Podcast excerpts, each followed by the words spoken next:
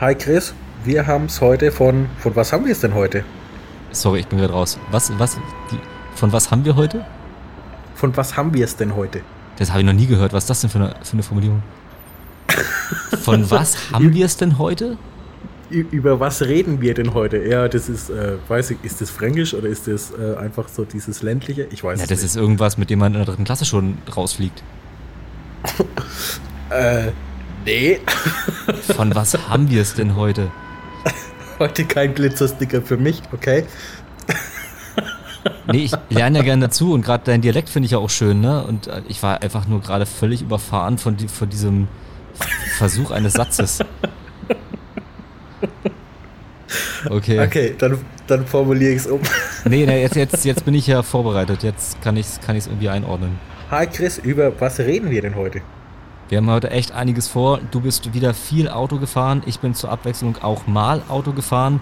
Wir haben irgendwie im Wintereinbruch ganz unterschiedliche Erlebnisse gemacht. Darum wird es auf jeden Fall gehen. Ich bin ja auch wieder so ein bisschen mit den Öffis unterwegs gewesen. Im Gegensatz zum letzten Mal nicht ausschließlich mit positiven Erfahrungen. Wir haben ein Quiz über Seebrücken. Wir haben absurde Raststätten, Namen an Autobahnen. Und am Ende haben wir auch nochmal den Bahnhof der Woche wieder frisch gekürt. Also ich glaube, das wird eine ziemlich bunte Folge. Habt viel Spaß dabei. Zieht's euch rein.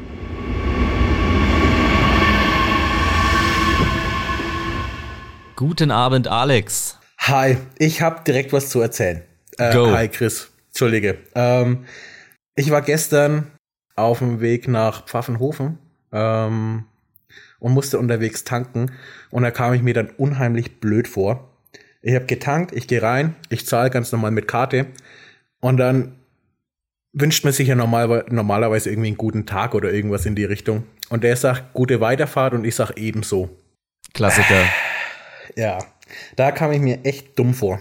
Hab dann noch irgendwas vor mich hingebrabbelt und bin dann etwas beschämt aus diesem Shop raus. Das kommt im Alltag total oft vor. Ne? Es gibt so total kleine Situationen, die man schon ganz oft sehr routiniert gelöst hat. Äh, mit, ne, Also mit, mit so einem Automatismus. Und dann zack. Also mir passiert es manchmal auf Arbeit, wenn, ja, man hat vielleicht so einen so einen seltenen Augenblick, wo man mal ein bisschen früher Feierabend hat. Leute sagen, Mensch, schön Feierabend. Und es ist vielleicht wirklich mal Freitag 14 Uhr oder so. Und du weißt von den anderen, na, bis 18 Uhr müssen die noch und sagst dann auch so im Effekt eben so. Da stelle ich dann auch immer so ganz peinlich berührt richtig gleich danach. Ja, aber es, es ist einfach trotzdem peinlich. Es macht's nicht besser dadurch. Ja, aber du bist ja, wir dürfen ja nicht vergessen, du bist ja der coole Alex und insofern, also machst mal nicht zu sehr kaputt an meiner Vorstellung, bist du dann trotzdem lässig und cool da rausgegangen. Äh, alle an der Tankstelle haben dir trotzdem applaudiert. Irgendjemand hat sein Kind nach, nach dir benannt und der Tag ging gut zu Ende. So stelle ich mir das vor.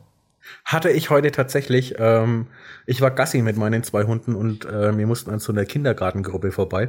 Die Ja. haben irgendwie einen Spaziergang gemacht und da hieß der eine Alex oder Alexander. Und so oft wie die diesen Namen gerufen haben, war das keiner, der irgendwie äh, recht folgsam war. Fand ich ziemlich witzig. Und du hast dann so ein bisschen mit Stolz drauf geschaut und so, das ist mein Junge. Das ist er. Genau so. Genau so.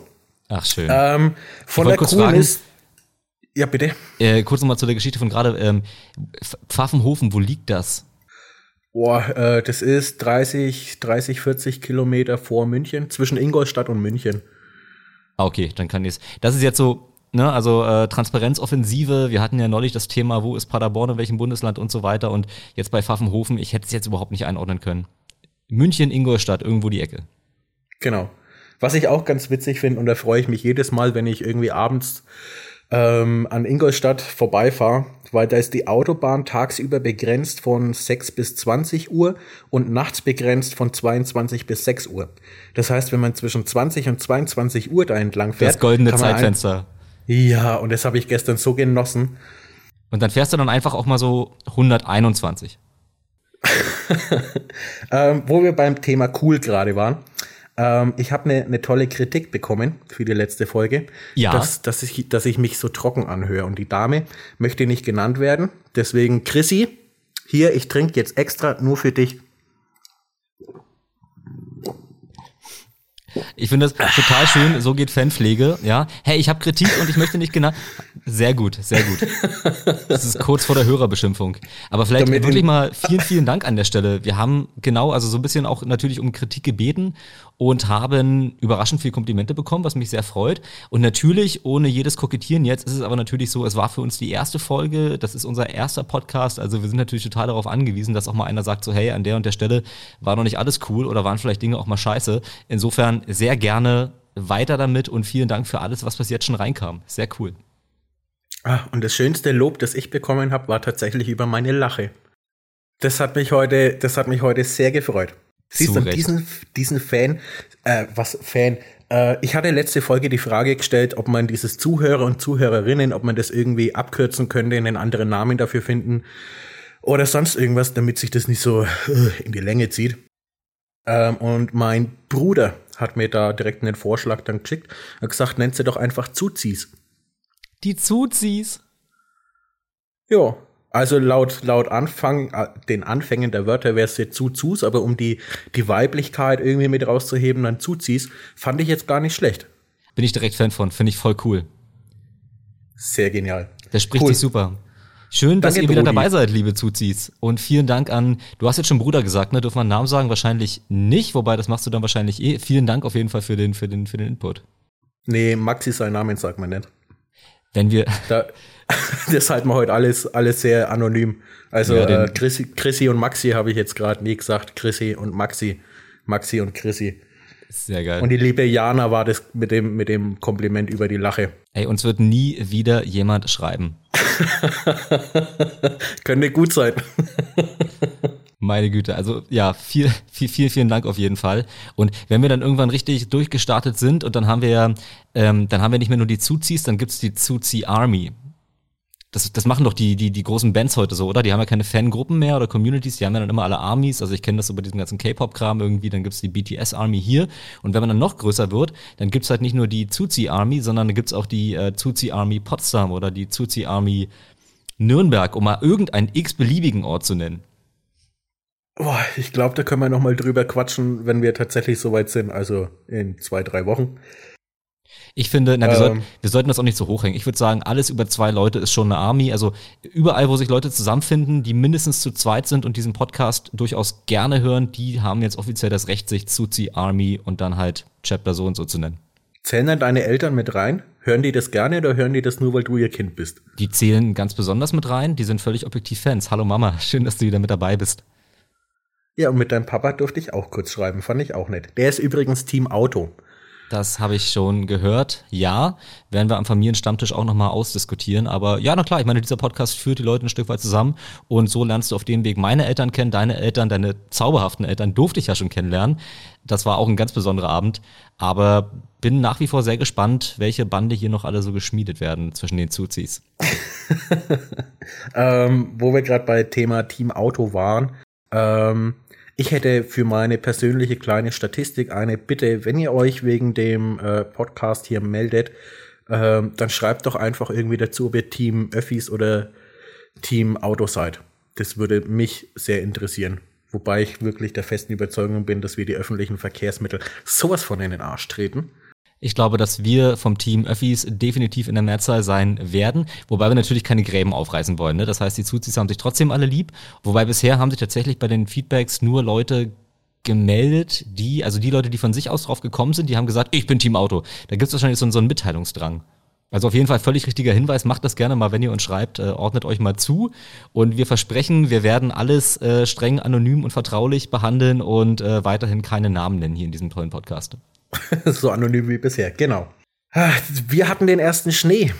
Ihr auch. Ja, also wir tatsächlich echt nicht lange. Ähm, das war am, oh, jetzt muss ich überlegen, am Samstag.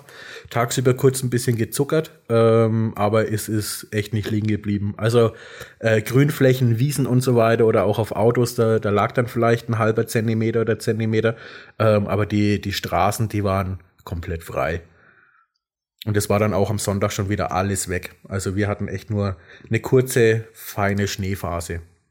Das heißt, du hattest jetzt keinen Grund nervös zu werden oder so, weil ich bin jetzt ja am Wochenende, war jetzt einer der seltenen Fälle, wo ich auch wieder mal Auto gefahren bin. Und äh, das ist, wenn ich dann schon sehe, alles klar, jetzt fängt es an zu schneien, jetzt sind die Straßen glatt, jetzt rutscht jeder aus, jetzt gibt's nur noch Chaos draußen. Ja, so oft fahre ich ja nicht. Ich denke dann direkt so, alles klar, jetzt warte ich erstmal auf die Räumpanzer und erst dann steige ich ins Auto. Ja, das bist du. Nee, also mich macht's, mich macht das echt absolut gar nicht nervös. Ich hab's auch früher damals zu Ausbildungszeiten gehabt, ähm, wenn ich mit dem Auto losgefahren bin, ähm, um nach Nürnberg zu kommen, ähm, dann bin ich normalerweise vor den Räumfahrzeugen gefahren. Also die sind dann irgendwie erst eine halbe Stunde oder Stunde später ausgerückt. Ähm, deswegen bin ich mit Schnee ja groß geworden und auch den Umgang musste ich musste ich schmerzhaft ähm, schon schon ähm, ich habe mal eine Hinterachse von mir ordentlich verbogen, weil ich gemeint habe, ich bin cool. Wie verbiegt man eine Hinterachse und wie denkt man, man ist cool, so dass es in dem Resultat der verbogenen Hinterachse mündet? Wenn man, wenn man dann irgendwie mit, ah, wie alt war ich, 19 oder 20, ähm, mit seinem Auto irgendwo und der erste Schnee und yay und da ist ein Parkplatz und da üben wir ein bisschen das Driften und wenn man dann das einfach nicht so wirklich kann und dann einfach mit dem Heck gegen so einen hohen Bordstein dagegen rutscht, dann hebt's dich erstens aus dem Sitz und zweitens verbiegt's die komplette Hinterachse. Aber das hast du dann wahrscheinlich nicht auf YouTube hochgeladen, ne? Nee, sowieso nicht. Gab's es damals schon? Das hängt jetzt vom damals ab, aber ich glaube schon. Ich glaube schon. Das ist ja meistens so, ne? Man sieht ja dann meistens immer so die sehr, sehr coolen äh, YouTube-Videos, wobei, nee, ich korrigiere mich, Fail-Videos gibt's ja auch genug, aber wahrscheinlich sind es dann nicht die Leute selber, die das hochladen, sondern irgendwelche hinterhältigen Menschen, die das eher so zufällig beobachtet haben. Ich habe noch mal kurz was zum Stichpunkt, zum Stichwort nervös. Ich habe dich in der letzten Folge gefragt, ob du als tadelloser Autofahrer, der du bist, ob es, ob, also ob du glaubst, ob es Situationen gab, äh, gab, wegen denen du mal angehupt wurdest von anderen Autofahrern. Und du hast dich ja, wie wir uns erinnern, relativ eindeutig positioniert. Äh, ich, ich, wurde heute, ich wurde heute Nacht angehupt. Heute Nacht? Ja. In welcher Situation? Ähm, das war auf der A6 irgendwo in der Nähe von Schwabach. Ähm, also auch im wunderschönen Mittelfranken, für die, die es jetzt nicht einordnen können. Ähm, und äh, wird die Autobahn von drei Spuren ähm, auf, auf zwei Spuren geschmälert. Und da hatte ich dann einen tollen Mittelspurschleicher, den habe ich schon von Weitem gesehen. Der fuhr, obwohl nichts los war, die ganze Zeit in der Mitte. Aber ich konnte links nicht mehr überholen, weil die Spur einfach ähm, dann aufgehört hat oder es in die, in die mittlere Spur übergegangen ist. Ähm, und kam dann halt von hinten an und habe ihn kurz signalisiert mit der Lichthupe so, hey, mach mal Platz, ich komme hier. Ne? Hey, hier kommt Alex. Und es hat ihm irgendwie nicht so gefallen. Und dann ist er erstmal in die, in die Eisen gegangen, hat ordentlich runtergebremst, wo dann auch äh, ich ordentlich runterbremsen musste. Und dann hing ich dem halt mit Lichthupe und mit Fernlichtern im Genack, damit er endlich sich auf die, auf die rechte Spur rüber verpisst. Aber hat er erst nach langem Zögern gemacht und wo ich dann vorbeigefahren bin, da wurde ich dann ordentlich von ihm angehupt. Das Schöne bei Autofahrern ist ja, die sind ja untereinander sehr zivilisiert. Ne? Also wenn ihr in dem Augenblick angehalten und ausgestiegen hättet, dann hättet ihr jetzt ja wahrscheinlich ganz ruhig ausdebattiert. Ne? Also das Fahrverhalten des jeweils anderen. Oh, hätte ich irgendwas zum Werfen gehabt, hätte ich es, glaube ich, aus dem Fenster geworfen.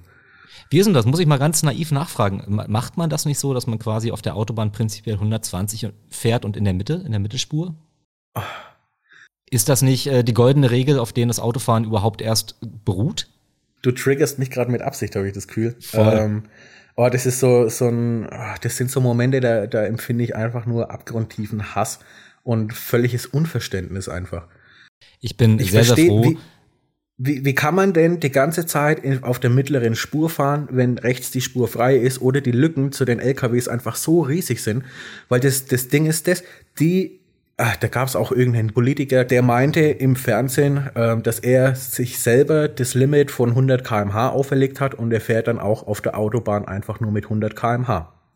Und da kriege ich, da kriege ich richtig Puls, weil wenn ich die LKWs, die fahren zwischen 90 und 94 auf der Autobahn, wenn ich dann mit 100 überhole, das dauert ewig.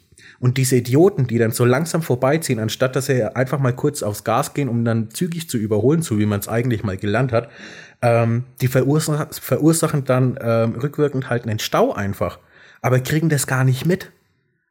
Und dieses, dieses blinde Autofahren, dieses, dieses egoistische Verhalten, das geht mir einfach tierisch gegen den Strich.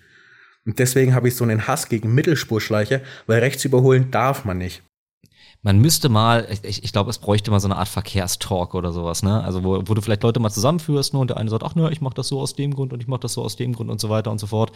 Also man wird sicherlich nicht darüber hinwegkommen, dass es ja so ein paar Regeln gibt, an die man sich halten sollte, wie zum Beispiel Rechtsfahrgebot, aber das ist ja beim Autofahren immer das Interessante, ne? Gerade wenn du dich mit anderen Leuten dann irgendwie auseinandersetzt, du hast ja nie die, den direkten Kontakt Mensch zu Mensch, sondern es ist ja eher mal Auto zu Auto. Also der, der Mensch, mit dem du dich dann da anlegst, der existiert ja ein, für dich erstmal nur in Form des Autos. Und ob da jetzt Opa Heinz am Steuer sitzt mit seinen 80 Jahren oder jemand ganz anders, weiß man ja in dem Augenblick gar nicht. Wahrscheinlich macht das auch das, das, äh, das, das, das Schimpfen so leicht, weil man erstmal immer so gegen die Anonymität des Autos schimpft und jetzt weniger gegen den, der drin sitzt, weil man den ja gar nicht kennt. Ah, ich würde auch gegen Leute schimpfen, die ich kenne.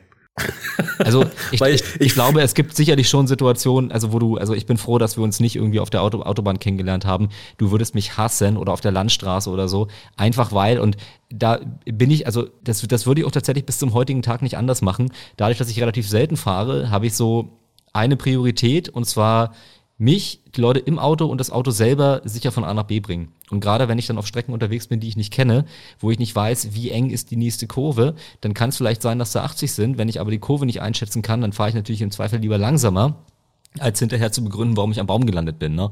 Und da ist natürlich auch so, also ich, das ist dann für mich Alltag. Leute, die die Strecken kennen, natürlich überholen die mich dann. Und da bin ich mir auch ziemlich sicher, dass vielleicht da irgendjemand schon mal so, so ein bisschen böse in meine Richtung geschiert hat, der in dem Augenblick einfach nur sicher fahren will, weil er halt die Strecke nicht so gut kennt. Eine Landstraße stimme ich dir da voll äh, zu. Äh, da geht's mir aber genauso. Wenn ich die Strecken absolut nicht kenne und ähm, ich habe irgendwie nebenbei das Navi am Laufen, aber so wie da die Kurven dargestellt werden, äh, die, die Enge oder der Radius ist nicht eins zu eins so, wie es tatsächlich ist. Deswegen bin ich da auch dann lieber der, der irgendwie mal äh, mit 80 oder 90 fährt, wenn ich mich wirklich gar nicht auskenne. Hm. Ähm, und dann, dann fährt man einfach langsam und es ist völlig in Ordnung. Ähm, stört mich auch nicht. Ich brabbel dann vielleicht ein bisschen vor mich hin und denke mir, bleib doch zu Hause, wenn du nicht weißt, wo du hin willst. Aber ähm, ich, ich habe da schon Verständnis. Aber auf der Autobahn habe ich das Verständnis nicht. Weil jede Kurve, die zu eng ist, wo man wegen der Geschwindigkeit irgendwie rausfliegen könnte, die Kurven sind dann immer von der Geschwindigkeit her irgendwo begrenzt. Normalerweise dann auf 130 oder 120, je nachdem, wo man fährt. Deswegen, man, man kann auf der Autobahn die Kurve normalerweise nicht zu schnell nehmen. Nicht mal Und irgendwelche Milliardäre, die da irgendwie mit 420 km/h lang düsen? Ja, okay, das ist aber absolut krank. Also da bin ich äh, echt kein Fan von. Da, da gab es doch letztes Jahr oder vorletztes Jahr, da gab es doch diesen einen, was war das, Tscheche oder so, der da irgendwie mit 400 ähm, von der Polizei aufgehalten worden ist oder so oder geblitzt worden, irgendwas war ich glaub, da. Ich glaube, der hat es einfach ähm, auf YouTube hochgeladen. Ne? Ich glaube, der ist einfach gefahren da in seinem in seinem äh, getunten Trabi oder was er da hatte und hat es dann auf YouTube hochgeladen und so ging es dann da durch die Nachrichten. Ich stelle mir gerade echt einen getunten Trabi mit 400 vor. Ähm, tolles Bild. Dem würde ich anhupen, einfach nur, um ihm meinen Respekt zu zollen. Ähm, nee, aber 400 auf der Autobahn, äh, das ist, du kannst nicht in, du kannst den Verkehr lesen, aber du kannst nicht in den Fahrer reinschauen. Das heißt, wenn ein LKW ungünstig rauszieht oder ein Auto ungünstig oder schaut nicht in den Spiegel, was ich auch nicht verstehe, warum man nicht mit seinen Spiegeln arbeitet, du kannst von diesen 400, du kannst nicht so schnell reagieren oder runterbremsen, dass, dass zu absolut 100% nichts passiert. Das funktioniert nicht. Du, du bist einfach eine Todesmaschine mit 400 kmh. Also das finde ich übertrieben und äh, meiner Meinung nach gehört sich das auch verboten. Das, das schnellste, was ich gefahren bin, ist irgendwie 248 laut Tacho. Werden dann irgendwie effektiv 225 oder 230 laut GPS gewesen sein. Und das ist schon äh, echt anstrengend. Und da darf aber auch nichts schiefgehen. Jemand ruft mich an. Hallo Janina. Du bist gerade live in einer Podcastaufnahme. Du wirst jetzt gerade aufgezeichnet, weil ich nämlich mit dem Alex übers Handy telefoniere. Ich würde okay. dich einfach nachher nochmal anrufen. Ja, super. Äh, ganz ungefähr. Äh, Stunde? Dann ist in einer Stunde. Alles klar, dann versuche ich wach zu bleiben. Dann äh, frohes Schaffen. Danke, bis dann. Ciao. Ciao. So, bin wieder da, sorry. Wenn du so cool am Autofahren bist, bist du dann einer mit beiden Händen am Lenkrad oder nur die rechte Hand oder nur die linke Hand? Ich bin generell keiner von diesen entspannten Autofahrern. Also ich kriege das bei anderen mit, wenn ich mal irgendwo mitfahre. Es gibt Leute, die fahren dann irgendwie im Berliner Stadtverkehr rum, schlängeln sich da irgendwie durch die Autos durch und ähm, dann läuft noch ein Telefonat über die Freisprechanlage. Leise kommt irgendwie noch ein Lied im Hintergrund, das können sie auch noch mitsingen. Im Kopf lösen sie irgendwie 18 Doku gleichzeitig und gehen aber im Geiste schon mal irgendwie irgendwelche Arbeits-To-Dos durch. Also also Leute, die wirklich in der Lage sind, da mehrere Sachen gleichzeitig zu machen, weil sie eben diese Routine schon haben. So bin ich nicht. Also ich bin dann schon jemand, der sich einfach noch sehr aufs Autofahren selbst irgendwie konzentriert und ich finde es in den meisten Situationen eigentlich auch gar nicht so erstrebenswert. Also ich bin jetzt keiner, der da irgendwie vollgequatscht werden möchte. So, also ich, ich mag es dann einfach da zu sitzen, ich fahre dann irgendwie da meinen Stiefel und hab dann gern meine Ruhe und konzentriere mich aufs Fahren. Also brauchst du wie, wie die Busfahrer einfach so ein Schild, bitte nicht mit dem Fahrer sprechen. Und jedes Mal, wenn du angelabert wirst, zeigst du einfach nur auf dieses Schild, von wegen halt deine Schnauze. So ungefähr, ja. Nein, also das, das, das geht schon mal, aber ich habe wirklich gerne, ja, ich habe da einfach gerne, gerne, gerne meine Ruhe ich sitze auch sehr aufrecht. Da hat meine Freundin schon ab und zu mal so ein bisschen ähm, sehr, sehr breit gegrinst. Ne? Also jetzt weniger so diese lässige Haltung mit einem äh, linker Arm geht aus dem Fenster raus und man raucht irgendwie drei Zigaretten und die rechte Hand ist so lässig irgendwie am, ne, das sind so die coolen Autofahrer, die noch so die Sonnenbrille sich dann wahrscheinlich so auf die Nase schieben. Und nee, nee, ja, also ich, ich sitze da wirklich, also ich fahre Auto, wie so ein Erdmännchen steht. Wie ein Fahrschüler einfach, ja. Ja, voll. So. Habe ich selber schon gesehen. Ne? Ne, ich lenke normalerweise nur mit der linken Hand und das Erschreckende daran ist, äh, ich kann mit links nicht mal eine Suppe löffeln und daran hängt aber mein Leben an dieser Hand. Ah. Total kurios. Ich würde gerne eins aufgreifen, das wir vorhin schon mal hatten, und zwar ist es dieses Ding mit dem Autofahren, ne? Wird man schon mal angehupt und so weiter. Und ich wollte das nochmal mit einer zweiten Frage so ein bisschen anders formuliert aufgreifen, und zwar, gibt es Situationen im Verkehr, die dich nervös machen? Ja. Welche? Stauende. Ja, wegen du weißt nicht, ähm, wer von hinten kommt? Ähm, erstens das, ähm, da bin ich aber auch ein bisschen geprägt, weil mir ist schon der eine oder andere mal hinten drauf gefahren. Aber das ist so tatsächlich ein Ding, wenn man die ganze Zeit irgendwie mit, mit 180 oder 200 unterwegs ist. Also da erstmal, ich bin ein Schnellfahrer und kein Raser. Sobald es begrenzt ist, halte ich mich auch an die, an die Geschwindigkeitsbegrenzungen. Deswegen, ich fahre gerne schnell, aber ich rase nicht. Und wenn man aber die ganze Zeit äh, irgendwie mit 180, 200 fährt und auf einmal sieht man weit, weit vorne irgendwelche Warnblinker und bremst dann runter und die Autos vor einem bremsen einen und dann die Geschwindigkeit richtig einzuschätzen, das ist immer ein heikles Spiel irgendwo. Ne? Und da gab es auch schon die ein oder andere Situation, wo ich mich einen Ticken verschätzt hatte und wo ich dann richtig in die Eisen gehen musste. Aber das sind so Situationen, doch, da werde ich noch nervös. Aber da habe ich auch eine, ah, wie nenne ich es jetzt, eine, eine Hindernis-App, die mich vor Stauenden, schlechter Sicht, Unfällen und sonstigen Scheiß, ähm, die mich davor einfach warnt. Sowas und wenn gibt. Das, äh, sowas gibt's. Und wenn es irgendein anderer Nutzer hat, der dann ähm, diese Situation schon irgendwo abgespeichert hat, von wegen hier ist ein Stauende, dann, dann piepst es zumindest schon mal einen Kilometer vorher. Und dann kann man sich selber schon mal ein bisschen drauf gefasst machen. Das finde ich ganz nützlich. Wie viele autobezogene Apps sind auf deinem Handy? Eine. Okay. Lieber Alex. Nervöse, ja, welche, welche Situationen machen dich nervös? Und du hast ja gerade schon mal kurz erzählt, dass es da durchaus noch das eine oder andere gibt. Und ich würde das gerne noch mal so ein bisschen vertiefen und gucken, gibt es vielleicht mehr Situationen oder reagierst du wirklich sehr souverän in jeder denkbaren Situation? Ich habe mal drei Situationen hier mir mal aufgeschrieben, wie sie so im Straßenverkehr vorkommen können. Und die würde ich dir jetzt nacheinander einfach alle mal vorlesen, dir vortragen. Und am Ende steht immer die Frage, wie reagierst du? Und da hoffe ich, erwarte ich mir dann eine sehr souveräne Antwort. Bist du bereit für die erste Situation? Ja. Bitte genau zuhören, jedes Teil ist entscheidend für die Antwort. Es gibt jedes Mal eine richtige Antwort, so viel sei vorweg gesagt. Du okay. fährst, du fährst innerorts auf einer einspurigen Vorfahrtsstraße. Die nächste Ampel ja. springt auf grün, davor starten einige Autos und es gibt keine Abbiegespur. Während du das Tempo verringerst und langsam an die wartenden Autos heranrollst, fallen nacheinander alle Räder vom Auto ab, die Motorhaube springt auf und im Kofferraum ruft jemand laut um Hilfe. Wie reagierst du? Ich rufe mir ein Taxi. Wem dir oder dem Typen im Kofferraum?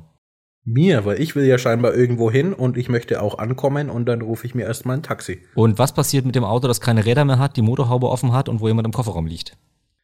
Ist es mein Auto oder von jemand anderem? Gegenfragen sind nicht gestattet. Na, wenn es mein Auto ist, dann bleibe ich bei meiner Antwort Taxi. Ähm, wenn es vom anderen das Auto ist, ja, was mache ich da? Wahrscheinlich rufe ich die Polizei oder so. Gut, 75% richtig gelöst. Sehr gut. Zweite Situation. Du bist auf der rechten Spur einer zweispurigen Autobahn unterwegs. Die beschilderte Höchstgeschwindigkeit beträgt 120 km/h. Vor dir findet ein Elefantenrennen statt. Links fährt ein Viehtransporter mit 43 südchilenischen Merino-Schafen, die noch nicht geschoren worden sind. Rechts fährt ein Laster, der 93 Geschirrspül-Vollautomaten nach Warnemünde bringt. Neben dir wartet ein Lamborghini darauf, in den nächsten Blitzer zu rasen. Wie verhältst du dich? Ich reihe mich hinter dem Lamborghini ein. Nicht davor. Nee, warum? Wäre ja Quatsch. Okay. Weil wenn ich mich vor dem setze und das LKW-Rennen ist zu Ende, dann muss ich dem, dem Lamborghini ja äh, Platz machen, weil er wahrscheinlich schneller fährt wie ich. Und so reihe ich mich einfach direkt hinter ihm ein und gönne ihm seinen Spaß und sag, jo, denk an mich, sag kurz Dankeschön oder, oder freu dich, krieg ein kleines Lächeln, dass ich ihm den Spaß gönne und ab dafür. Und dann schaue ich, dass ich dranbleiben kann. Sehr gut. Die 48-köpfige Redaktion mit Vertretern der SDVO-Erfinder lässt das hier an der Stelle durchgehen. Gratulation. Die dritte Situation. Du bist zur Rush Hour in Berlin unterwegs und näherst dich einer neunspurigen Kreuzung. Alle Ampeln sind ausgefallen, das weit und breit einzige Schild verbietet rechts vor links. Die für die Verkehrsregelung zuständige Polizei ist noch nicht eingetroffen. Von hinten galoppiert eine ausgebüxte Kuhherde mit hohem Tempo heran. Von Nordwesten nähert sich eine außerirdische Raumschiffflotte und beschießt die Erde mit Plasmakanonen. Wie verhältst du dich? Ich würde vermutlich erstmal den Kompass rausholen, um zu schauen, wo, wo Nordwesten ist und äh, ob die tatsächlich von Nordwesten kommen, die Außerirdischen. Ansonsten würde ich mir keine Ahnung, wahrscheinlich irgendwie ein Messer aus dem Fenster raushalten und mir irgendwie äh, ein tolles Stück von, von dieser Rindeherde rausschneiden. Das ist jetzt eine sehr kreative Antwort. Bei den Plasmakanonen, ich weiß nicht, wie reagiert man als Autofahrer am besten darauf, wenn die Erde mit Plasmakanonen beschossen wird? Keine Ahnung, erstmal Warnblinker anmachen. Ist dein Auto plasmasicher? Hast du dir die Frage schon mal gestellt? Oder fährst du die ganze Zeit mit dem Auto durch die Gegend, das nicht vor Plasmakanonen geschützt ist? Würde mich beunruhigen persönlich glaube ich, kam im Elchtest so noch nicht dran. Könnte ich jetzt nicht sagen, ob das Plasmakanonen sicher ist oder nicht. Dann haben wir hier echt so eine Lücke aufgedeckt, ne? Ich würde die Außerirdischen einfach anhupen. Dann mir irgendwie so ein Rind auf die Semmel packen und äh, nachdem ja ich dann Vorfahrt habe, würde ich dann einfach langsam die, die Kreuzung überqueren. Okay, also da kommen wir wieder zum obersten STVO-Gebot, gegenseitige Rücksichtnahme. Auch hier in dieser Situation voller ausgebüxten Kuhherden und Aliens, die die Erde mit Plasmakanonen beschießen. Genau, Schön, das ist eigentlich ein sehr friedliches Resümee. Ja, jetzt sind wir vom Thema Schnee sehr weit abgekommen, fällt mir gerade auf. Das stimmt. Thema Schnee. Auch cool, eine halbe Stunde irgendwie um den, um den Schnee rumgeredet, um wieder darauf zurückzukommen. Ähm da kann ich ausnahmsweise meine Lanze für die Öffis brechen. Ne? Und zwar, wie gesagt, nochmal danke dafür, dass wir uns das Auto nehmen durften. Das war sehr, sehr schön und ohne dieses Auto wäre auch der Kurztrip nicht möglich gewesen.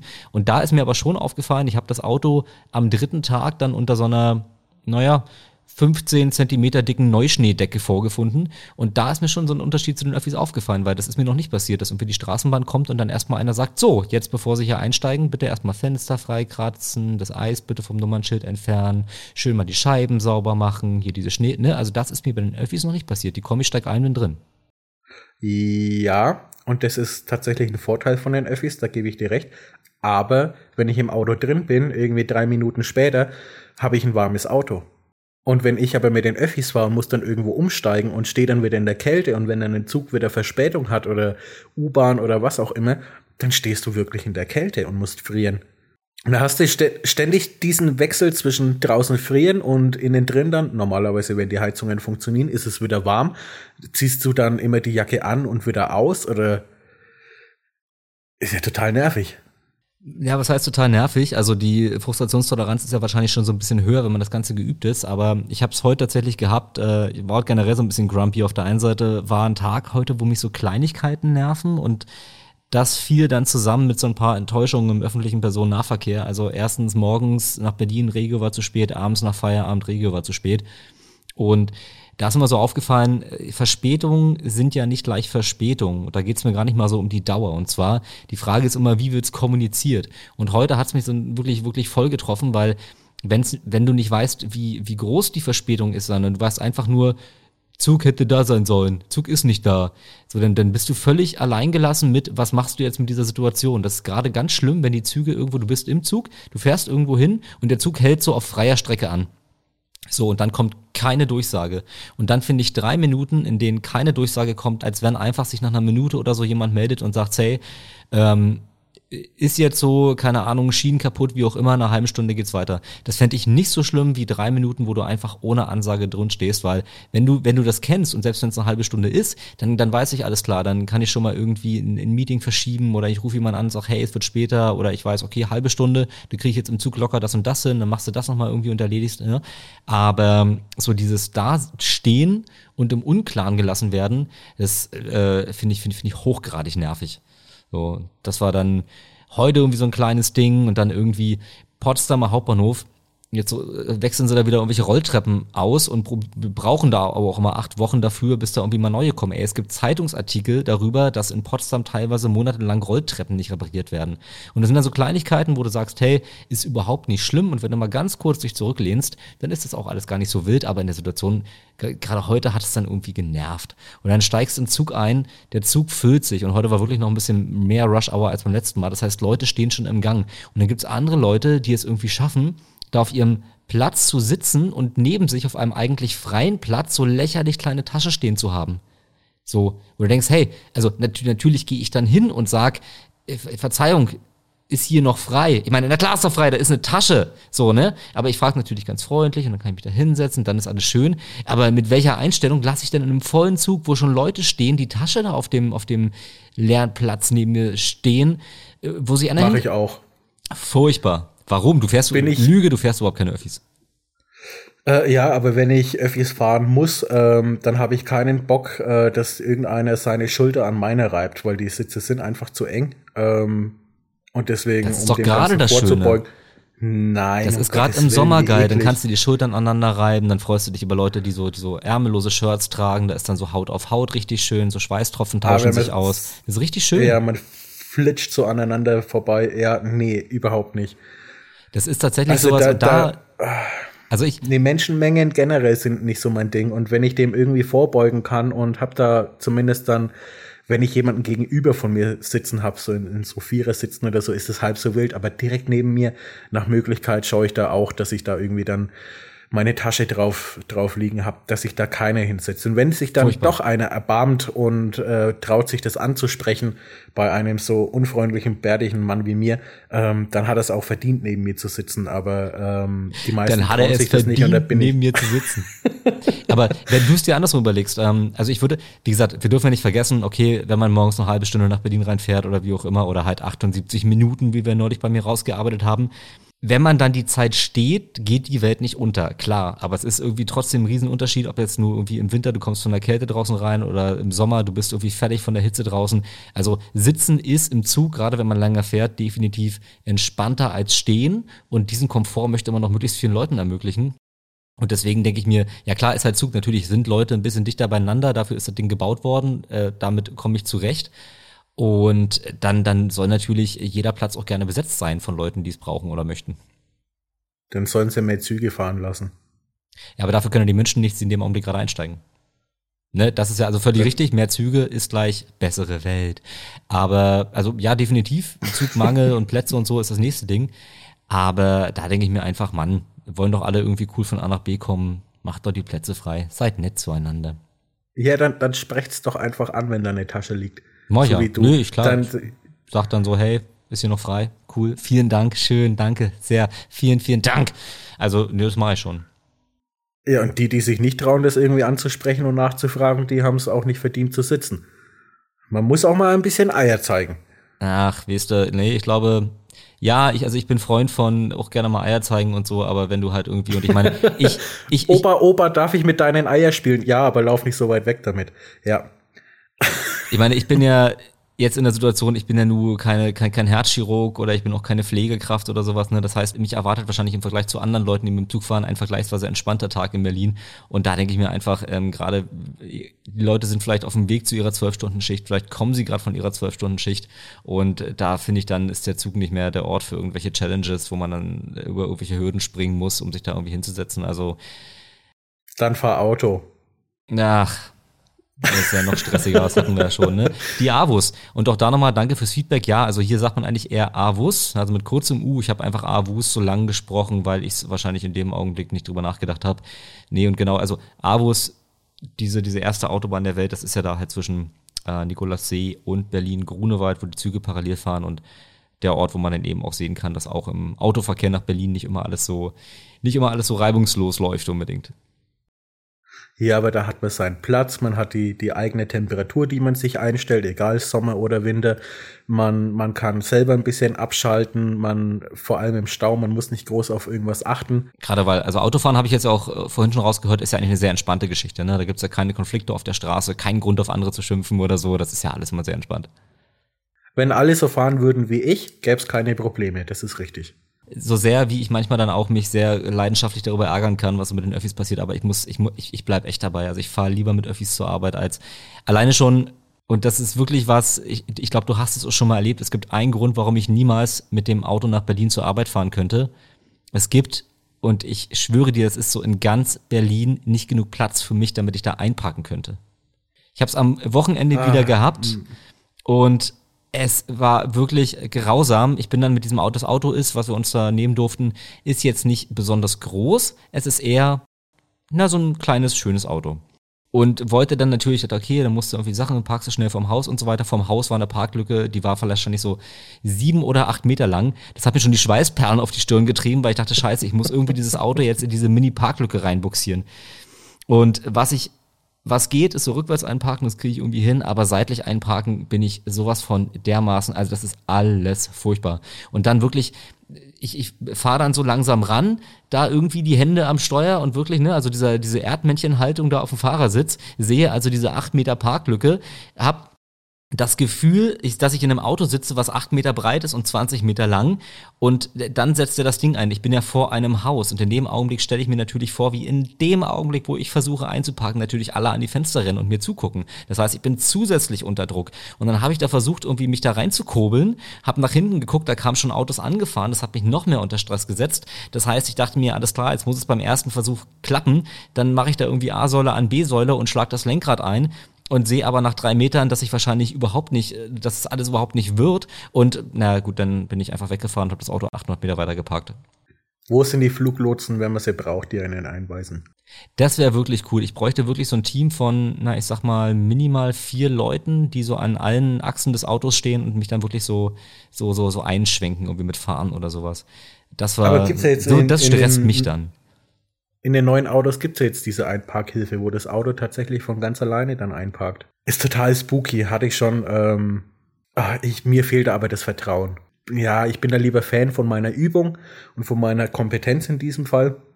Und ich glaube, das ist auch bei dir der Punkt. Ne? Wenn du das öfter machen würdest, ähm, würdest du auch dann irgendwann mit dem 3-Meter-Auto in diese 2-Meter-Parklücke reinkommen. Das würdest du hinkriegen. Da finde ich eine, eine Kumpeline von mir so krass. Ähm, die haben einen Transporter, der ist relativ groß und ich finde dieses Auto vom, vom Ansehen schon absolut imposant. Das ist, als ob sich da auf einmal eine Häuserzeile irgendwie bewegt. Und die bringt dieses Auto wirklich ähm, in, die, in die kleinsten Parklücken, wo ich sagen würde, da, kann, da, da passe ich als Fußgänger nicht rein. Da kurbelt die da diese Maschine. Es ist wirklich faszinierend, was da manche Leute drauf haben. Da bin lange nicht. Nee, und da, also da, das stresst mich dann. Irgendwie seitlich einparken, am besten, wenn noch acht Autos hinter mir sind und ich mir denke, okay, die Parklücke hat eine Länge von weniger als 20 Metern, komme ich nicht rein. Fahre ich weiter. Parke ich außerhalb der Stadt, ist mir lieber. Stell ich das Auto aufs Feld irgendwo und fahre mit den Öffis dann zurück zum Haus, einfach nur, um mir die Blöße nicht geben zu müssen. einfach, um wieder Öffis fahren zu können. Einfach nur, um wieder in der vertrauten Straßenbahn zu sitzen. äh, hol dir doch einen Smart, weil dann ist es, dann kannst du ja äh, äh, einparken, wie du möchtest und kommst immer rein. Ja, also auf der einen Seite ist es ja, wenn man sich immer ein Auto leiht von anderen Leuten, um selber mal zu fahren, ne, ist es natürlich irgendwie keine Gegenseitigkeit da. Tatsächlich ist es so im Alltag, ich habe kaum einen Anwendungszweck für das Prinzip Auto. Ne? Also es sind halt wirklich immer so die außerplanmäßigen Sachen, wenn man mal irgendwo hinfährt, wo man sagt, ähm, hier ist es mit Öffis deutlich teurer und würde auch deutlich, deutlich länger dauern, schon bei regulären Wegen, weil das Problem ist ja nicht, dass es mit Öffis länger dauert. Das habe ich ja schon ganz oft in Kauf genommen. Das Problem ist gerade auf dem Land, wenn dann der Regio ausfällt, na dann ist der eben auch ausgefallen und dann wartet man irgendwie eine Stunde, bis dann der nächste kommt oder der nächste Anschlusszug. Und das macht es dann alles so ein bisschen sehr schwierig, wenn es um kurzfristige Sachen geht, wie ich fahre zu Oma und helfe. Ne? Aber abgesehen davon, ich, ich weiß, also mal gucken, wann der Augenblick kommt, wo das dann doch nochmal Thema wird. Und, oder ich gehe gleich all in und kaufe mir hier so einen entmilitarisierten Panzer. Oder ein Wohnmobil und bleibst einfach auf der Straße stehen. und kannst dann drinnen wohnen, brauchst nicht mal aussteigen und dir die Blöße geben, dass jeder dein Gesicht sieht. Nee, ich, ich glaube, ich überspringe alles, was irgendwie dem Auto zuzuordnen ist und nehme gleich ein Flugzeug oder ein Hubschrauber oder sowas. Ein Ah, U-Boot, aber wo gibt es. U-Boot-Straßen? Es gibt keine Möglichkeiten, mit dem U-Boot von Potsdam nach Berlin zu reisen. Das ist so blöd. Doch, Tja, nein, doch, wir haben doch die Wasserverbindung. Ich habe ja Quatsch erzählt. Havel ist da, Spree ist da, also man könnte theoretisch mit dem U-Boot. Ja, aber ist doch Arbeit. nicht tief genug für ein U-Boot. Wie tief ist denn die Havel? Tief? Also wir haben in Potsdam einen Havelabschnitt, der heißt Tiefer See for a reason. Also ich war äh, äh, letztes Jahr mal an der Havelbucht, wo wir ja, wo ich dich das erste Mal dann gesehen habe tatsächlich, ne? Hm? Da hat jetzt die, die Havel nicht sonderlich tief gewirkt. Ein paar Tretboote unterwegs, ein paar Hausboote, aber ansonsten, äh, abgesehen von dem schwimmenden Gefieder, jetzt nichts, was irgendwie wie einen Eindruck von Tiefe vermitteln würde. Es kommt Deswegen wahrscheinlich auch ich auf die, auf die U-Boot-Größe an. Und ja, ich überlege, ob das wirklich so praktisch ist, ne? Weil wenn dann irgendwie, du brauchst vielleicht Hilfe beim Einladen, musst aber allen sagen, Achtung, hier muss das U-Boot kurz auftauchen erstmal und dann hier ziehen Kopf ein, weil allzu groß ist es nicht. Ich weiß nicht, ob wirklich ein U-Boot cool ist, wenn man damit zur Arbeit fährt. Naja, so, so eine rote Oktober oder sowas. Ja, die ist Damit ja, machst du Eindruck. ja, aber ich glaube, da verbreite ich auch den Kanal gleich mal um 20 Meter nach links und rechts, wenn ich damit rumdüse. Ja, macht's dann fürs nächste Mal leichter. Ist doch auch nicht verkehrt. Ja. Und man kann, also, und ich glaube, es gibt auch noch keine, keine U-Boot-Community irgendwie, ne? Also als Autofahrer oder ich als Öffi-Fahrer, wir haben ja den Vorteil, wir haben da Apps, wo wir gucken können, wie ist die beste Verbindung. Aber zum Beispiel bei, bei, bei meiner Karten-App auf dem Handy, also ich kann irgendwie wählen zwischen Fahrradfahren, Laufen, Autofahren und Öffis, aber ich habe keine Möglichkeit, mir die beste Verbindung mit dem U-Boot rauszusuchen. Wobei dann, na gut, käme bei mir wieder das Einparken-Thema dazu, ne? Ich meine, so eine rote Oktober, oh, die musst du erstmal vertauen irgendwo. Und die ist ja nur doch noch mal ein bisschen größer als so ein Auto. Genau das ist das einzige Problem. Das Einparken mit dem U-Boot. Nee, äh, ich, ich denke drüber nach, aber nee, ich finde, ein U-Boot ist, finde ich, zu alltagsunkompatibel, um damit zur Arbeit zu fahren. Ich glaube, das können wir an der Stelle festhalten. Hast- so nennen wir die Folge dann direkt. Ein, das Einparken mit U-Boot, so wird die Folge heißen. Ja, finde ich gut.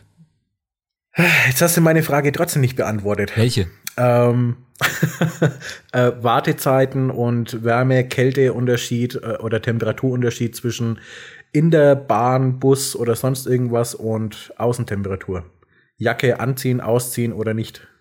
Ähm, in den allermeisten Fällen lasse ich das alles so, wenn ich mal Zug fahre und das geht länger als eine Stunde. Dann ist schon so, dann richte ich mich auch so ein bisschen häuslich ein, dann wird die Jacke abgelegt und irgendwie irgendwo verstaut, ne? Und dann, also um sich da so ein bisschen an die klimatischen Bedingungen vor Ort anzupassen. Und so ein bisschen bringt man ja auch aus dem Alltag mit, ne? Also ich glaube, wenn ich ins Auto einsteige, ins Kalte, dann friere ich erstmal. Wenn ich äh, kurz mal auf dem, auf dem Bahnsteig stehe, dann also gibt's wahrscheinlich unterschiedliche Typen, aber mir ist wichtig, dass ich eine Idee habe, wie geht's weiter. Und wenn ich weiß, ich stehe jetzt am Bahnhof und friere, dann ist es für mich okay, weil ich weiß, in fünf Minuten kommt der Zug. Wenn der dann nach 15 Minuten immer noch nicht da ist, dann wird's nervig und dann fange ich an, mich zu ärgern. Ich habe am Wochenende, ich muss kurz einhaken, ich muss das kurz erzählen, was mich auch so aufgeregt hat.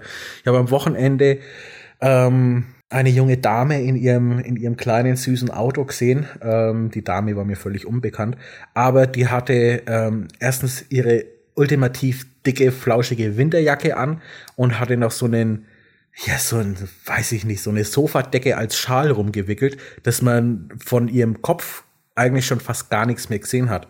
Und da stelle ich mir die Frage, wie kann man so Auto fahren? Ich habe ja absolut keinen Rundumblick, keine Bewegungsfreiheit und nichts und kann ja Fußgänger, andere Autos, Radfahrer, ich kann ja äh, um mich rum nichts wahrnehmen, weil ich einfach nur nach vorne gucken kann, weil der Rest einfach von diesem flauschigen Decken, Plüsch, was auch immer, einfach so die, die Sicht einnimmt. Das ist ja schreck in Bus und Bahn von mir aus, wenn du dich da wie so eine, keine Ahnung, flauschige Kugel da irgendwie äh, rumtreiben willst, mach das. Aber im Auto, Unter Sicherheitsaspekten bedenklich, sagst du. also dann lasse ich lieber das Auto fünf Minuten ähm, warm laufen, dass ich eine relativ angenehme Temperatur habe, ziehe mir das Nötigste aus, zumindest diesen fetten Schal, damit ich überhaupt was sehen kann und fahr dann erst los.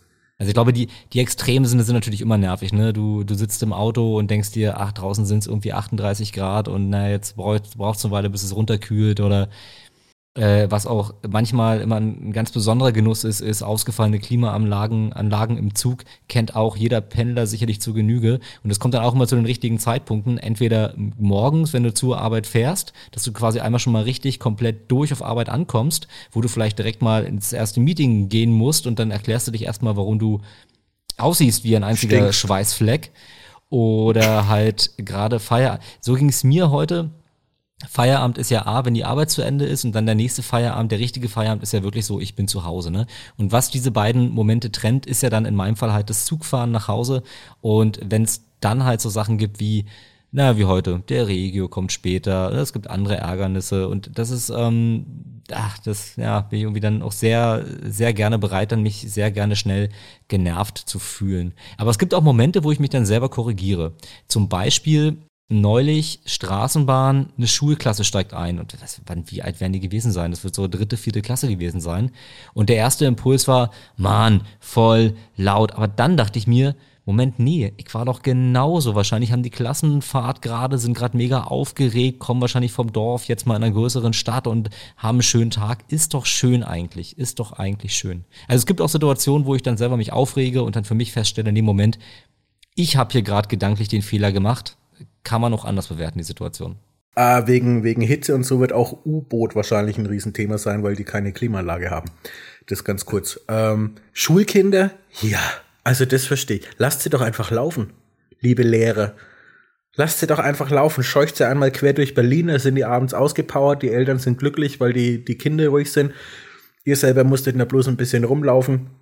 Nichts groß an Planung, irgendwie, dass da, dass gefordert wird. Ähm Wie gestaltet sich so ein Tag mit einer Schulklasse, wenn man die einmal von Eberswalde nach Berlin Mitte zu Fuß gescheucht hat? Also die müssen ja auch irgendwie hinkommen da zu ihrem Reiseziel, damit sie dann da aufgeregt rumquakern können. Ja, die sollen mit den, so wie sie halt zur Schule fahren, sollen sie zur Schule fahren und dann, wenn sie, dann der, der Wandertag oder der Schulausflug soll einfach nur eine, eine Runde um einen Block sein. Oder fünf Runden um einen Block. Dann stellt man die Öffi-Fahrer wie dich nicht, der scheinbar keine Kinder mag, habe ich jetzt so verstanden, du kleiner Kinderhasser. Ähm und die Kinder sind ausgepowert und die Lehrer haben einen guten Job gemacht, wenn alle Kinder wieder da sind. Ich sehe gerade, wenn es darum geht, so pädagogische Konzepte mal so ein bisschen auf Kreativität hin zu überprüfen oder vielleicht sogar zu ergänzen, dann bist du der Mann, der da Input gibt. Definitiv. Sehr gut. Ich weiß, wie man mit Kindern umgeht, weil ich habe keine und werde auch keine haben. Also das ist dann wirklich so, wo ich mir denke, nee, ist doch schön, die haben gerade irgendwie Spaß und so weiter und so fort. Und man will ja auch selber nicht der griesgrämige Erwachsene sein, der da irgendwie mit bösem Blick irgendwie, ne, die Jugend, die Kinder, die nächste Generation, wir sind alle verloren. Ne, muss dann, ja auch nicht sein. Äh, weil ich, ich denke wirklich, man, man war ja selber nicht großartig anders. Aber dann gebt den Kindern irgendwie einen, einen Block mit irgendwelchen glitzernden Stickern, die sie in der ganzen Stadt verteilen dürfen. Da haben sie sogar einen Spaß und laufen nicht sinnlos rum. Weil wir als Kinder, wir haben es ja geliebt, wenn man uns Blöcke mit silbernen Glitzern gegeben hat, die wir in der Stadt verteilen durften. Das war ja unsere liebste Beschäftigung als Kind. Das kam ja noch vor Handy, Playstation, Fernseh gucken und Fußball spielen. Kommt aufs Alter drauf an, aber das wäre ja, so ein jedem Ding Alter. Die Kinder kommen auf die Welt und fragen, wo ist mein Glitzersticker-Block? Dann ja. geht das immer so weiter und dann werden sie irgendwann 20, ziehen aus und studieren Germanistik. Das ist doch immer so die, so geht's doch, das ist doch die natürliche Folge eigentlich. Der Lauf der Dinge. Dass man, dass man Germanistik studiert? Ja, oder was, ich, was, die, ich, was die verrückten jungen Leute da so machen. Dann bin ich entweder nie ein Kind gewesen oder ich bin eine andere Spezies. Who knows, ne? Ihr seid ja eh so ein bisschen spezieller. Du hast wahrscheinlich irgendwie mit sechs Jahren Autofahren gelernt. Ah, das ist auch so ein Ding, dieses, dieses Klischee, das darum geht, irgendwie alle, alle Kinder vom Dorf, wenn die ihren Führerschein machen, die können schon Auto fahren, bevor sie die erste Fahrstunde antreten. War bei mir nicht so. Ich bin davor noch kein einziges Mal Auto gefahren. Aber ich habe es dann auch, ich habe es dann auch direkt gekonnt. Also die die erste Fahrstunde äh, kurz mit Schleifpunkt erklären und dann äh, ging es schon auf die Piste im Endeffekt. Also das war kein Thema. Auch beim Motorradführerschein kurz die Schaltung durchgegangen, äh, irgendwie eine, eine, eine Viertelstunde, 20 Minuten Stop and Go ähm, geübt und dann ging es auch schon direkt auf die Straße. Und dann hat es auch alles immer bisher super funktioniert.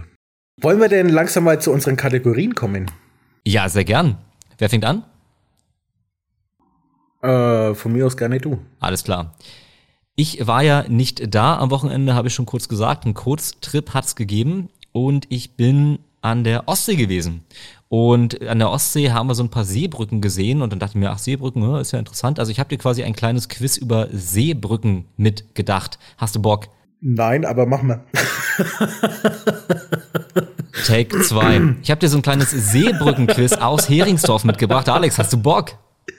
Ja, sehr cool. Was kann ich gewinnen? Was ist mein Preis? Es gibt wie immer keinen Preis, dass du immer nur an die Preise denkst. Was mich ein bisschen gestresst hat irgendwie am Wochenende war, ich habe gesagt, okay, ich fahre irgendwie in Urlaub, ne? Und du meintest, ey, aber wenn du in Urlaub fährst, bringst du mir bitte ein kleines Quiz über Seebrücken mit. Bitte, bitte, bitte, bitte. Ich sag mal, Alex, ich weiß nicht, ob ich die Zeit habe, ich will da auch mal abschalten, ist Urlaub, ist Freizeit. Nee, ich will ein Quiz über Seebrücken, bitte, bitte. Und ja, Alex, ich habe dir ein paar Fragen über Seebrücken mitgebracht. Frage Nummer eins. Die Seebrücke Heringsdorf ist die A. längste, B. älteste oder C. nördlichste Seebrücke Deutschlands? Oh, nachdem ich jetzt nicht weiß, wo Heringsdorf ist, könnte ich jetzt nicht sagen, ob es die nördlichste ist. Aber mit dem Prinzip Seebrücke kannst du was anfangen. Also du kannst. Ja. ja. Aber schließe ich einfach schon mal aus, weil ich vermute, dass irgendwie mit den Inseln oder so, dass es da auch Seebrücken geben wird, zumindest eine irgendwo. Deswegen wird es nicht die nördlichste sein. Ähm, von der Länge her, nachdem ich nicht weiß, von wo bis wo die geht, habe ich keinen Plan. Ich tippe einfach mal auf die älteste. Du tippst auf die älteste, du warst an der richtigen Antwort teilweise nah dran, teilweise hat es aber auf den letzten Seebrückenmetern nicht gereicht. Es ist die längste tatsächlich. Es okay. ist die längste Seebrücke Deutschlands, die nördlichste völlig richtig ist es nicht. Also Heringsdorf ist ja da bei Usedom, direkt neben oder fast direkt neben Swinemünde oder Swinujier, also Polen, direkt an der Grenze und ist auch noch relativ neu. Die alte ist irgendwie ein paar Mal abgebrannt. Da sieht man noch so ein paar Stumpen da aus dem Meer ragen.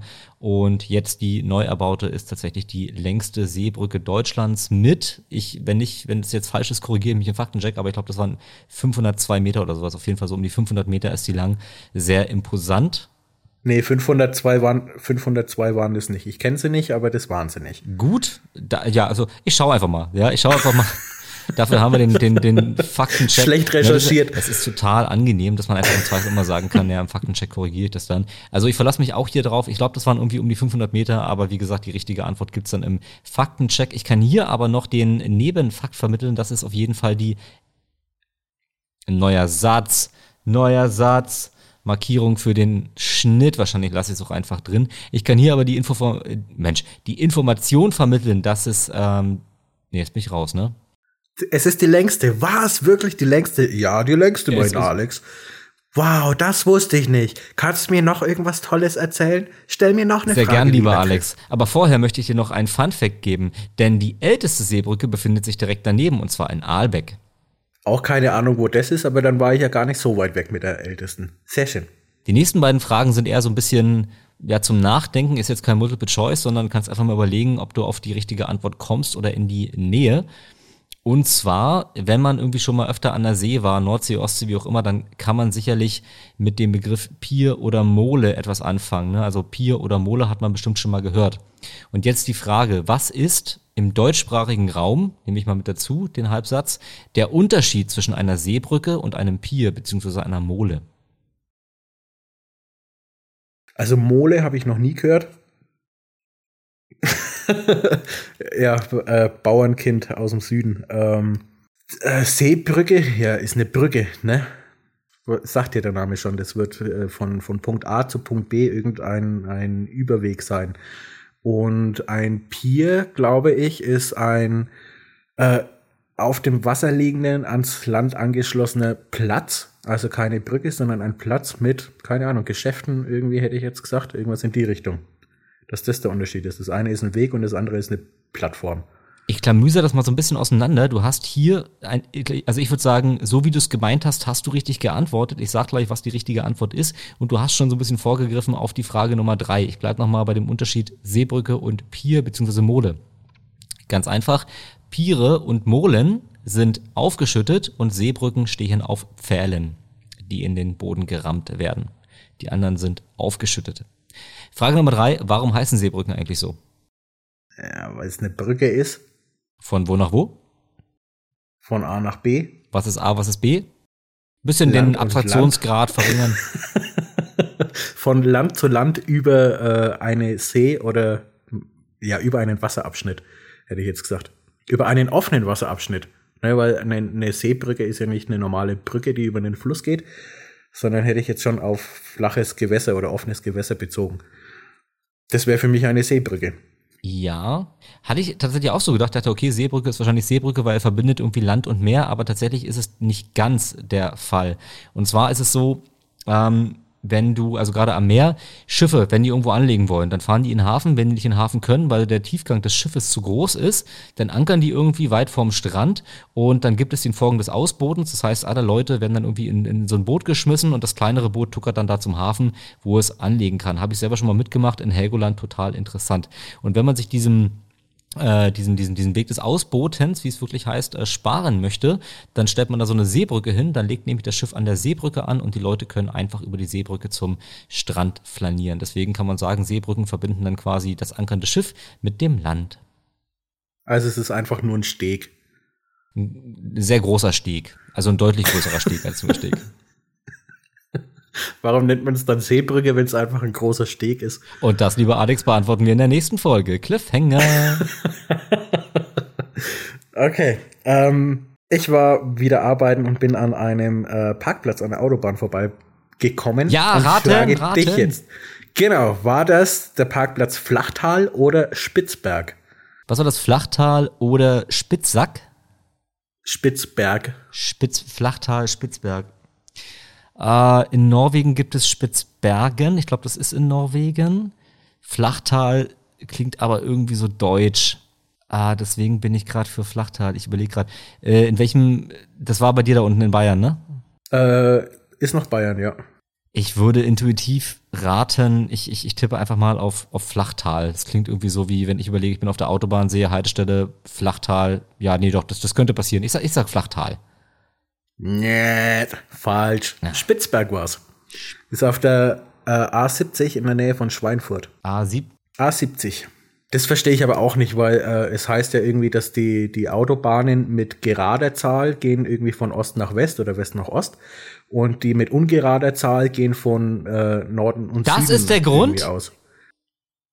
Äh, ursprünglich war das tatsächlich so, ähm, aber nachdem dann halt zwischendurch noch irgendwo Autobahnen gebaut werden mussten, äh, stimmt es nicht mehr so ganz, weil die A70, das ist auch eine, die, die West-Ost-Verbindung, ähm, oder auch die, die A3 ist auch eher West-Ost. Ähm, aber ansonsten A7 zum Beispiel, irgendwie Hannover bis runter nach Österreich, ähm, die A9 Berlin kannst du bis nach Nürnberg fahren, also das ist Nord-Süd und ähm, die A6 zum Beispiel hier unten ist halt von, von Tschechien äh, bis nach Frankreich rüber.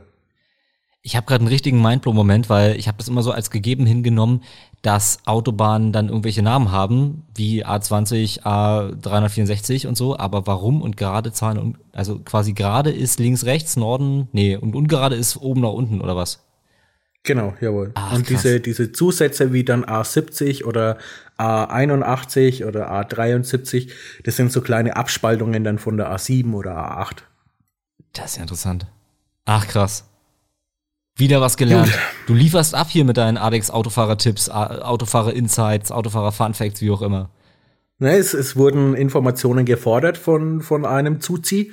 ich finde Zuzi echt gut. Absolut. Ähm, und jetzt haben wir Informationen geliefert. Wir, Tada! du. Ja, du mit deiner Seebrücke aber auch. Mit ungefähr 500 Metern. Ha, Anfänger. Nächste Maßeinheit kriegst du wirklich auf den, auf den Nanometer genau.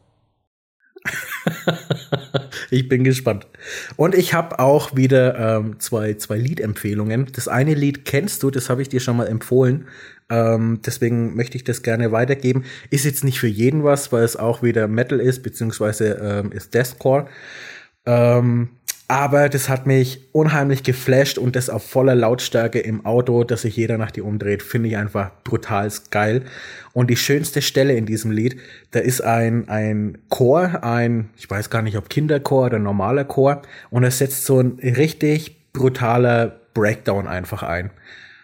Ähm, die Band heißt Brand of Sacrifice und das Lied heißt Lifeblood. Ähm, wahnsinnig geiles Lied, feiere ich total.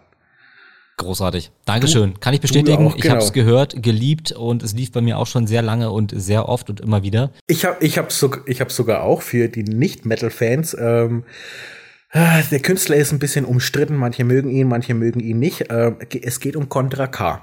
Ähm, Ich finde nicht jedes Lied gut, das er macht. Ähm, Der Typ, finde ich, sieht gut aus und das kann man auch als, als hetero sagen. Ähm, er hat aber ein bisschen was Arrogantes, was mir nicht so gefällt, mittlerweile. Trotzdem, ähm, in, auf seinem letzten Album das Lied Nur für dich, und da möchte ich gerne äh, einen kleinen Vers zitieren, der, der mich einfach absolut mitnimmt. Äh, ich trinke ihr Gift für dich in einem Schluck auf Ex und fange die Pfeile, die sie schießen, mit der Brust. Bevor sie dazu kommen, was sie hassen, in Worte zu fassen, bin ich da und raub den Wichsern die Luft. Und ich finde, so für mich als Mann, ähm, der irgendwie immer diesen, diesen Beschützerinstinkt hat, ähm, finde ich diesen Vers einfach, ah, das ist einfach Gold wert. Weil, weil jeder möchte genau diesen, diesen Sinn und Zweck als Mann zumindest erfüllen und irgendwie seine Liebsten, äh, egal um was es geht, einfach zu 100% schützen. Und deswegen holt mich dieser Vers einfach total ab und auch ja, das restliche Lied. Ich habe direkt einen Punkt für meine Wiedervorlage, nämlich diesen Song anhören und mir nochmal den Vers anhören. Ich bin einfach gerade schlicht überfordert. Das wird wahrscheinlich dann auch äh, vielleicht für, für die Story auf Instagram ähm, das Lied im Hintergrund dann sein. Mal schauen, ob es das überhaupt gibt. Ja, voll gute Idee. Und du hast auch eins mitgebracht, hast du gesagt. Ja, ähm, generell ein Albumtipp.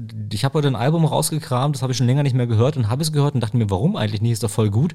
Und zwar heute Morgen Situation ist, ich fahre zur Arbeit, habe noch gute Laune, freue mich auf den Tag, bin voller Energie und Motivation und dann, welche Musik höre ich dazu? Und ich empfehle an der Stelle das beste Album von Metallica tatsächlich. Metallica kennt man, beste Album Sand Anger. Als es damals rausgekommen ist, ist das äh, leider völlig zu Unrecht zerrissen worden. Unter anderem auch wegen der Drum Sounds, wegen der Snare. Es hieß so, "Ah, klingt doch irgendwie wie eine Mülltonne und so weiter. Das sind nicht mehr meine Metallica. Ich will, dass die ewig so bleiben, wie sie nie waren.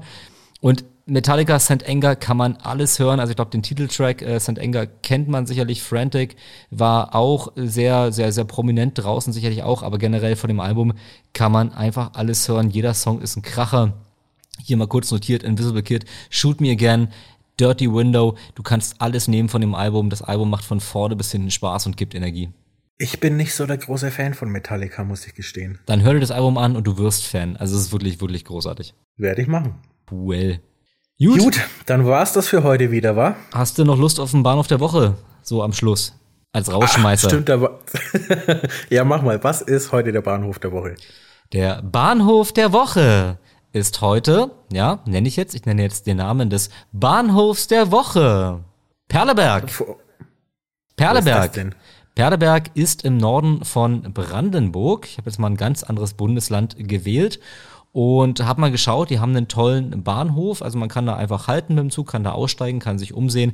Was sieht man dann da? Man sieht unter anderem ein Empfangsgebäude. Das Empfangsgebäude gibt es schon relativ lang. Das ist nämlich so ungefähr aus dem Zeitraum 1881. Da haben sie nämlich ihre erste Bahnstrecke bekommen und das war auch nicht so selbstverständlich, weil in den 40er Jahren des 19. Jahrhunderts wurde die Strecke Berlin-Hamburg geplant und die sollte über Perleberg führen. Da wurde schon irgendwie fleißig projektiert und vermessen und so weiter und so fort. Und dann aber, also alle Perleberger haben sich schon gefreut, wir kriegen Bahnanschluss. Und dann lief die Strecke aber über Wittenberge und nicht über Perleberg. Also kein Bahnverbindungsanschluss für Perleberg in dieser Zeit. Und dann dachten sie sich, nee, komm, in, in Perleberg, also hier kommt keiner mit der Bahn weg, weil es keine Bahn gibt, das können wir so nicht lassen. Machen wir wenigstens eine Anschlussstrecke nach Wittenberge. Und das war 1881 und seit dieser Zeit gibt es das Empfangsgebäude. Das Bahnhof- heißt, sie haben erstmal einen, einen Bahnhof gebaut ohne Verbindung. Nee, nee, also die Verbindung war da und dann gab es natürlich äh, klassischerweise auch den Bahnhof. Das Empfangsgebäude ist ein Klinkerbau mit Heimatstil-Elementen, wunderschön. Ähm, das und das dazugehörige Pflaster und die Güterabfertigung stehen unter Denkmalschutz. Im Empfangsgebäude waren früher so Wartehallen für die Reisenden untergebracht. Seit 2017 ist das Ding aber in Privatbesitz. Der Bahnhof ist im Südwesten der Stadt. Und außerdem, was gab es noch? Es gab noch mehr Bahnen tatsächlich. Es gab die Kleinbahnstrecke Perleberg-Hoppenrade und es gab die Kreisringbahn. Ist aber alles in den letzten Jahrzehnten stillgelegt und abgebaut worden. Schade. Tja, was soll man machen? Aber- U-Boot fahren. Auch hier habe ich nochmal eine, eine, einen Satz weiter gelesen und vielleicht eine erfreuliche Nachricht. Wir hatten ja im letztjährigen, im, im, beim letzten Bahnhof der Woche haben wir den Punkt Barrierefreiheit schon mal thematisiert. Im Rahmen eines Ausbauprogramms heißt es hier, für kleine Bahnstationen wurde die Station Perleberg mit Bundes- und Landesmitteln für 485.000 Euro barrierefrei ausgebaut. Sehr gut. Boah, Bar Barrierefreiheit machen wir auch mal eine Folge drüber, so generell. Ja, voll gerne. Also was das angeht, alles gut in Perleberg. Bahnhof ist barrierefrei ausgebaut und da gibt es auch einige Möglichkeiten zu reisen. Ich habe mal zwei rausgesucht. Also einmal der Omnibus oder der zentrale Omnibusbahnhof ist direkt neben dem Bahnhof und da kann man ein bisschen schön fahren. Man kann zum Beispiel sagen, man nimmt die Buslinie 920 und kommt von Perleberg über Retzin, Wolfshagen, Sedin nach Hellbur. Oder man nimmt die Buslinie 932 von Perleberg über Karstedt und Dalmin bis nach Berge. Die haben noch ganz viele Buslinien mehr, aber ich habe jetzt hier mal so die prägnantesten rausgesucht. Und jetzt sagst du sicherlich, naja, hm, was, Bus, ist so bei Bahnhof? Ja, natürlich auch Bahnhof. Der RE6 hält dort. Der sogenannte Prignitz Express hält dort. Und man kann gucken, wie fahre ich jetzt. Man kann entweder nach Wittenberge fahren oder man fährt in die andere Richtung. Und zwar unter anderem über Pritzwalk, Dossow und Fretzdorf, Netzeband, Kremmen und Felten bis nach Berlin-Spandau. Alex, ist das was? Und dann ist man endlich in der Stadt angekommen. Und dann ist man in Berlin. RE6 fahre ich auch öfter mal mit, der ist tatsächlich sehr schön. Total tolles Erlebnis. Man sitzt da wirklich vor großen Fenstern, der ist auch nie so sehr überfüllt. Und man kann einfach auch äh, nur wunderschön aus dem Fenster gucken und die Landschaft an sich vorbeiziehen lassen. Das geht in dem Zug sehr toll. Und der ist in meiner Erinnerung eigentlich auch immer sehr, sehr pünktlich. Ja, Pünktlichkeit liegt wahrscheinlich im Auge des Betrachters.